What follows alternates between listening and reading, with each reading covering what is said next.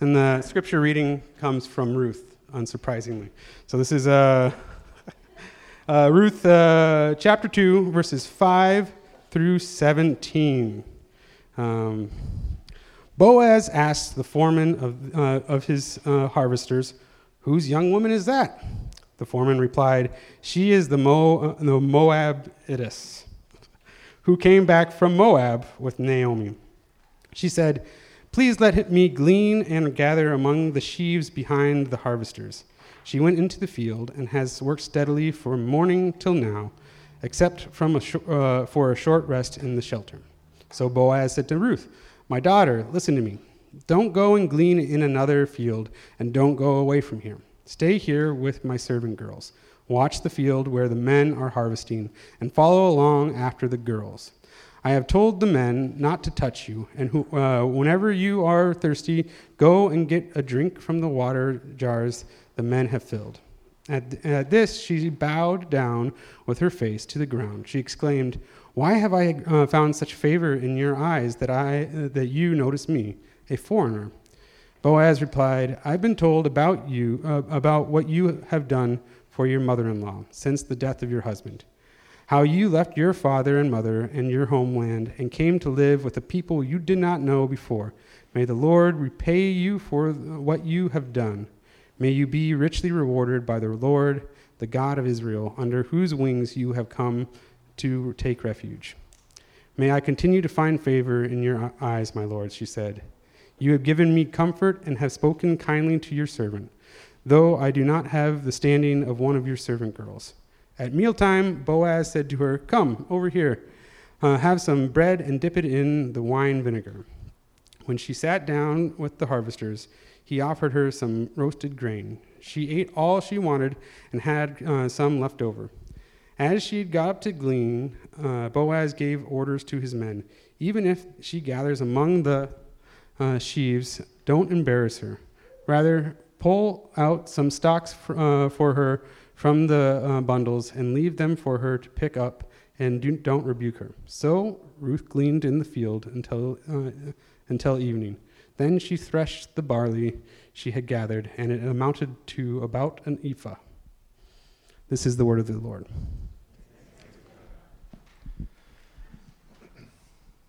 I, this has been it's been quite a while since I've preached, and I don't think I've ever preached while holding the microphone. So this is going to be. I usually like to hold on to the pulpit, I can't do that. All right, so. All right, I'm going to begin with a modest proposal here about the book of Ruth and that it is misnamed as the book of Ruth. After all, it is one of only two books in the Bible which has the name of a Gentile in its title, and the other of these non Israelite books is the book of Job, which doesn't take place in Israel. And more importantly, while Job shares a lot in common with a number of characters in the Old Testament, the one that he may share the most in common with is Naomi, who features in the book of Ruth. In fact, Job and Naomi pretty much have the same story told in their respective books.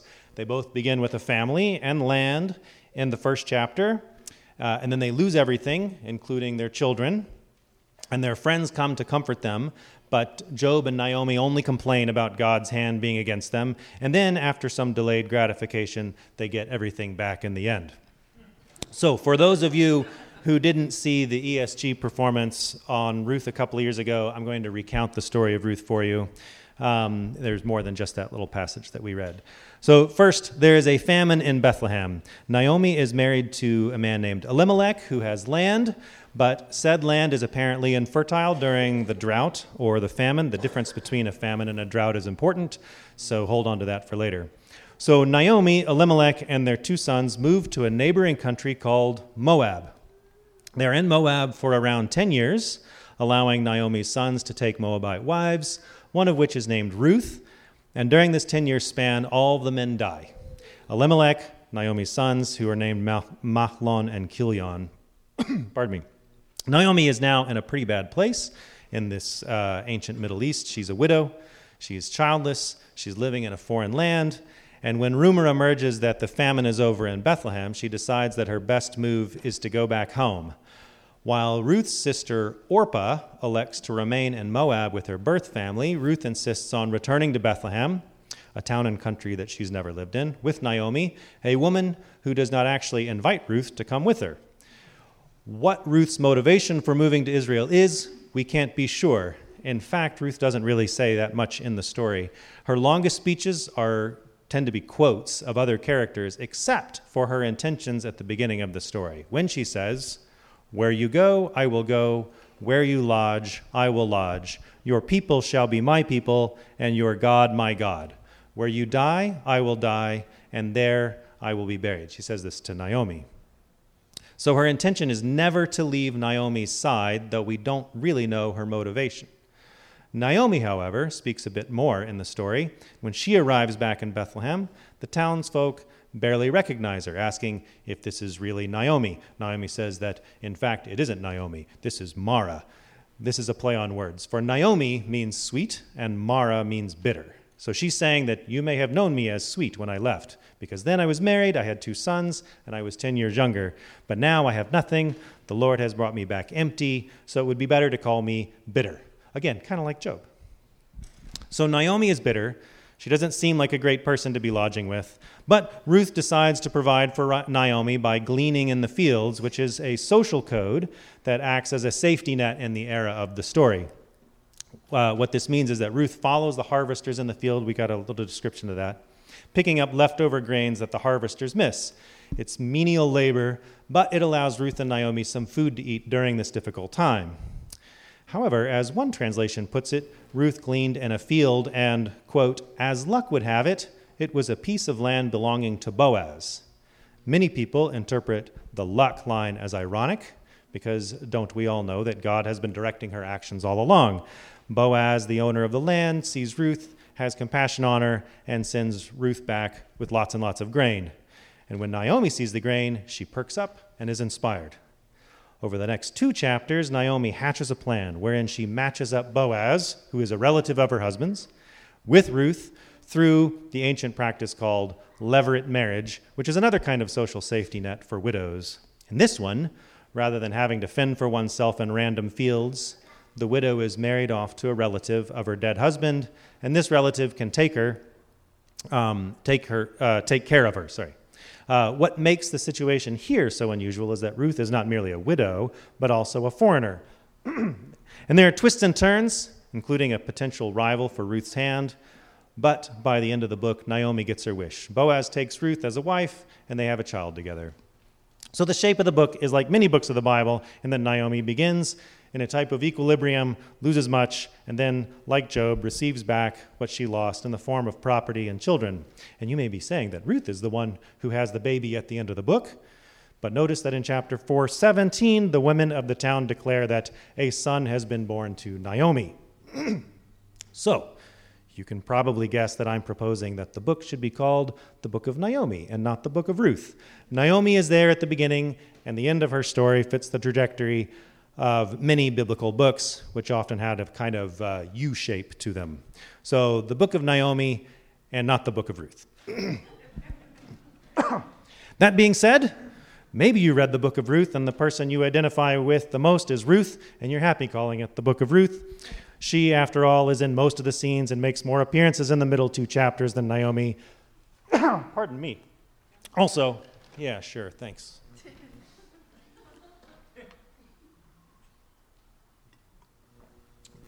Thank you for your hospitality. uh, where was I? Oh, yeah.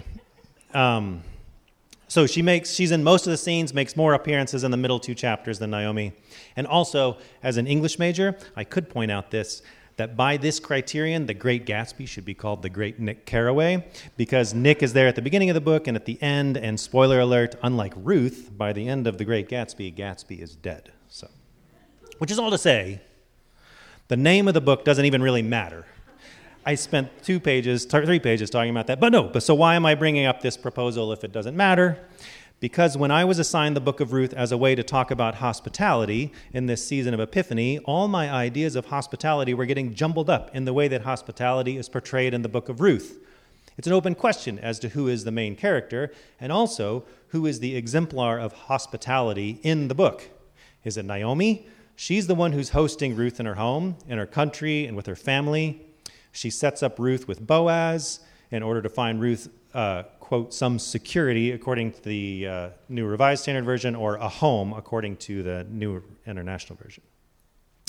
But Naomi also tries to get Ruth to stay in Moab, where uh, Ruth is from, and not return to her house. What kind of a host tells their guest not to come to their home?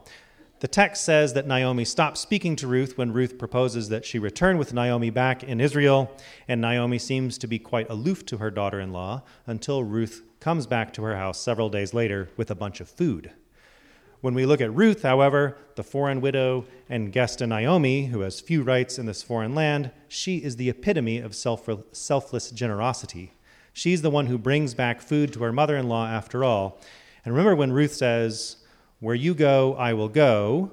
Where you lodge, I will lodge. Your people shall be my people, and your God, my God. Where you die, I will die, and there will I be buried. The story seems to indicate that her motivation might be to take care of Naomi in her elderly state.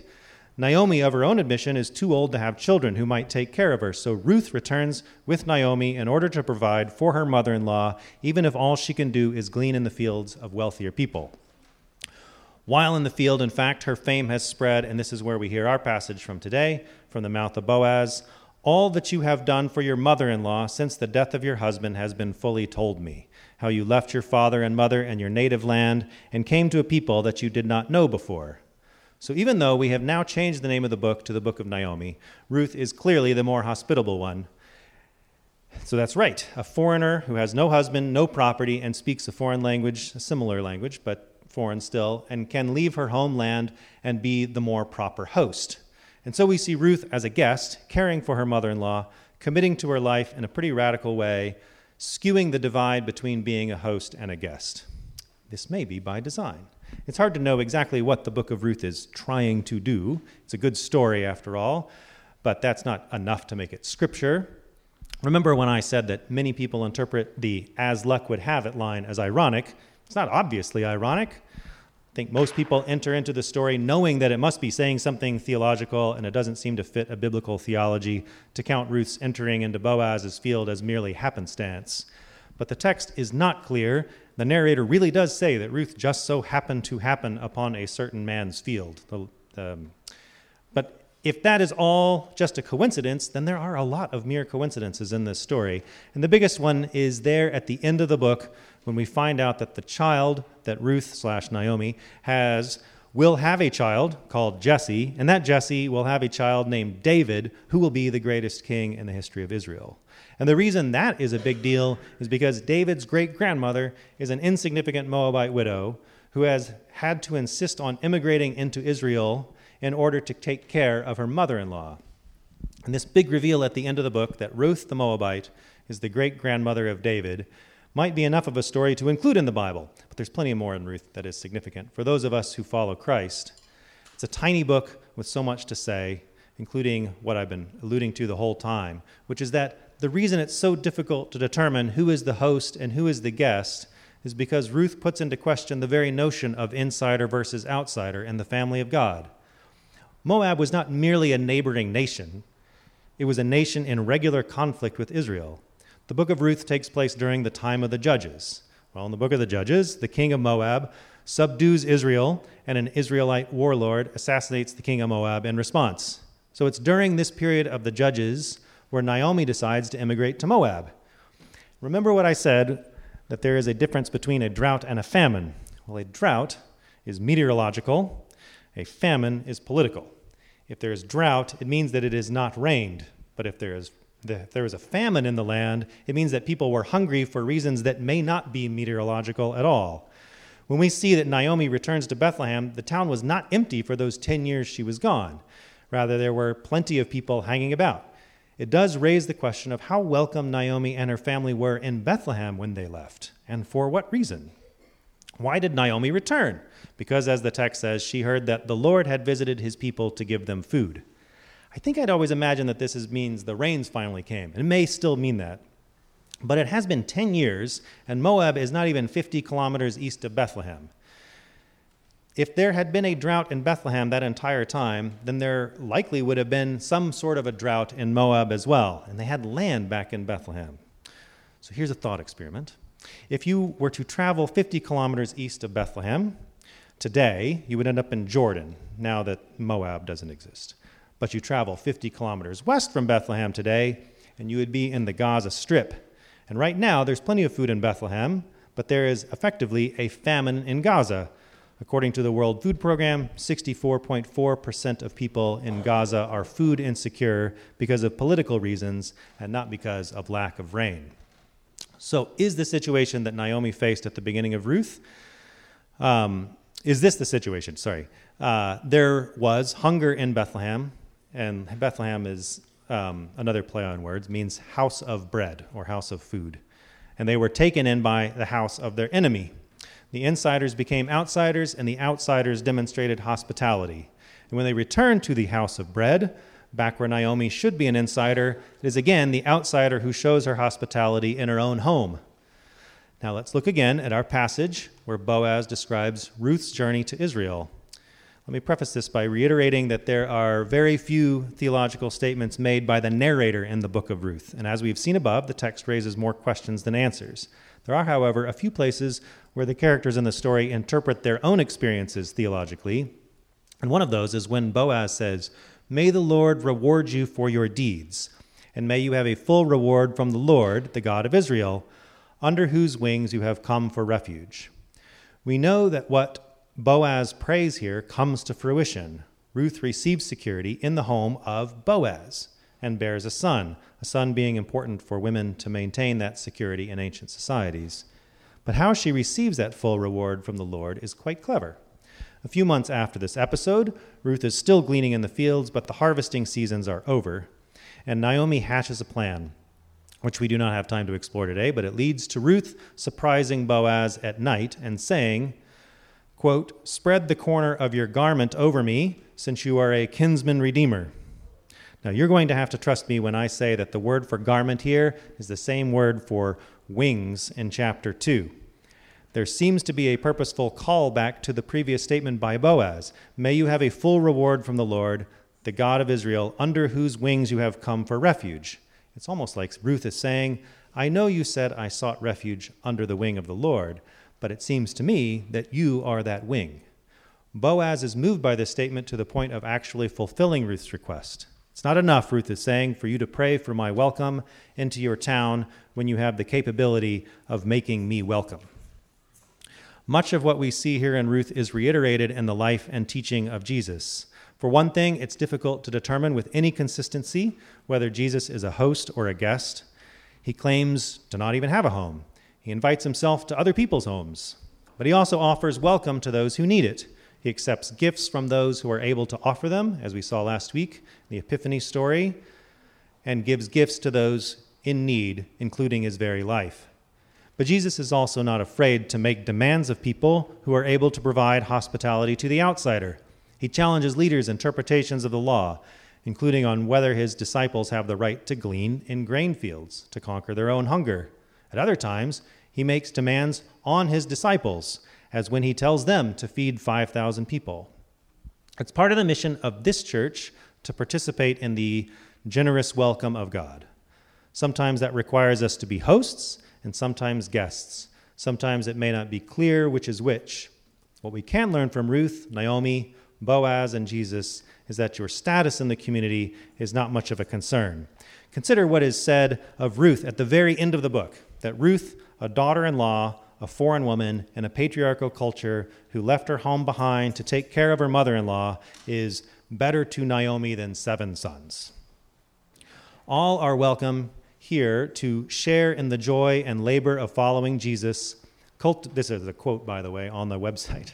Um, I had trouble finishing this sermon. So, um, all are welcome to share in the joy and labor of following Jesus, cultivating community, practicing hospitality, and celebrating the kingdom of God. All these things, following Jesus, cultivating community, and practicing hospitality, are all part of celebrating the kingdom of God.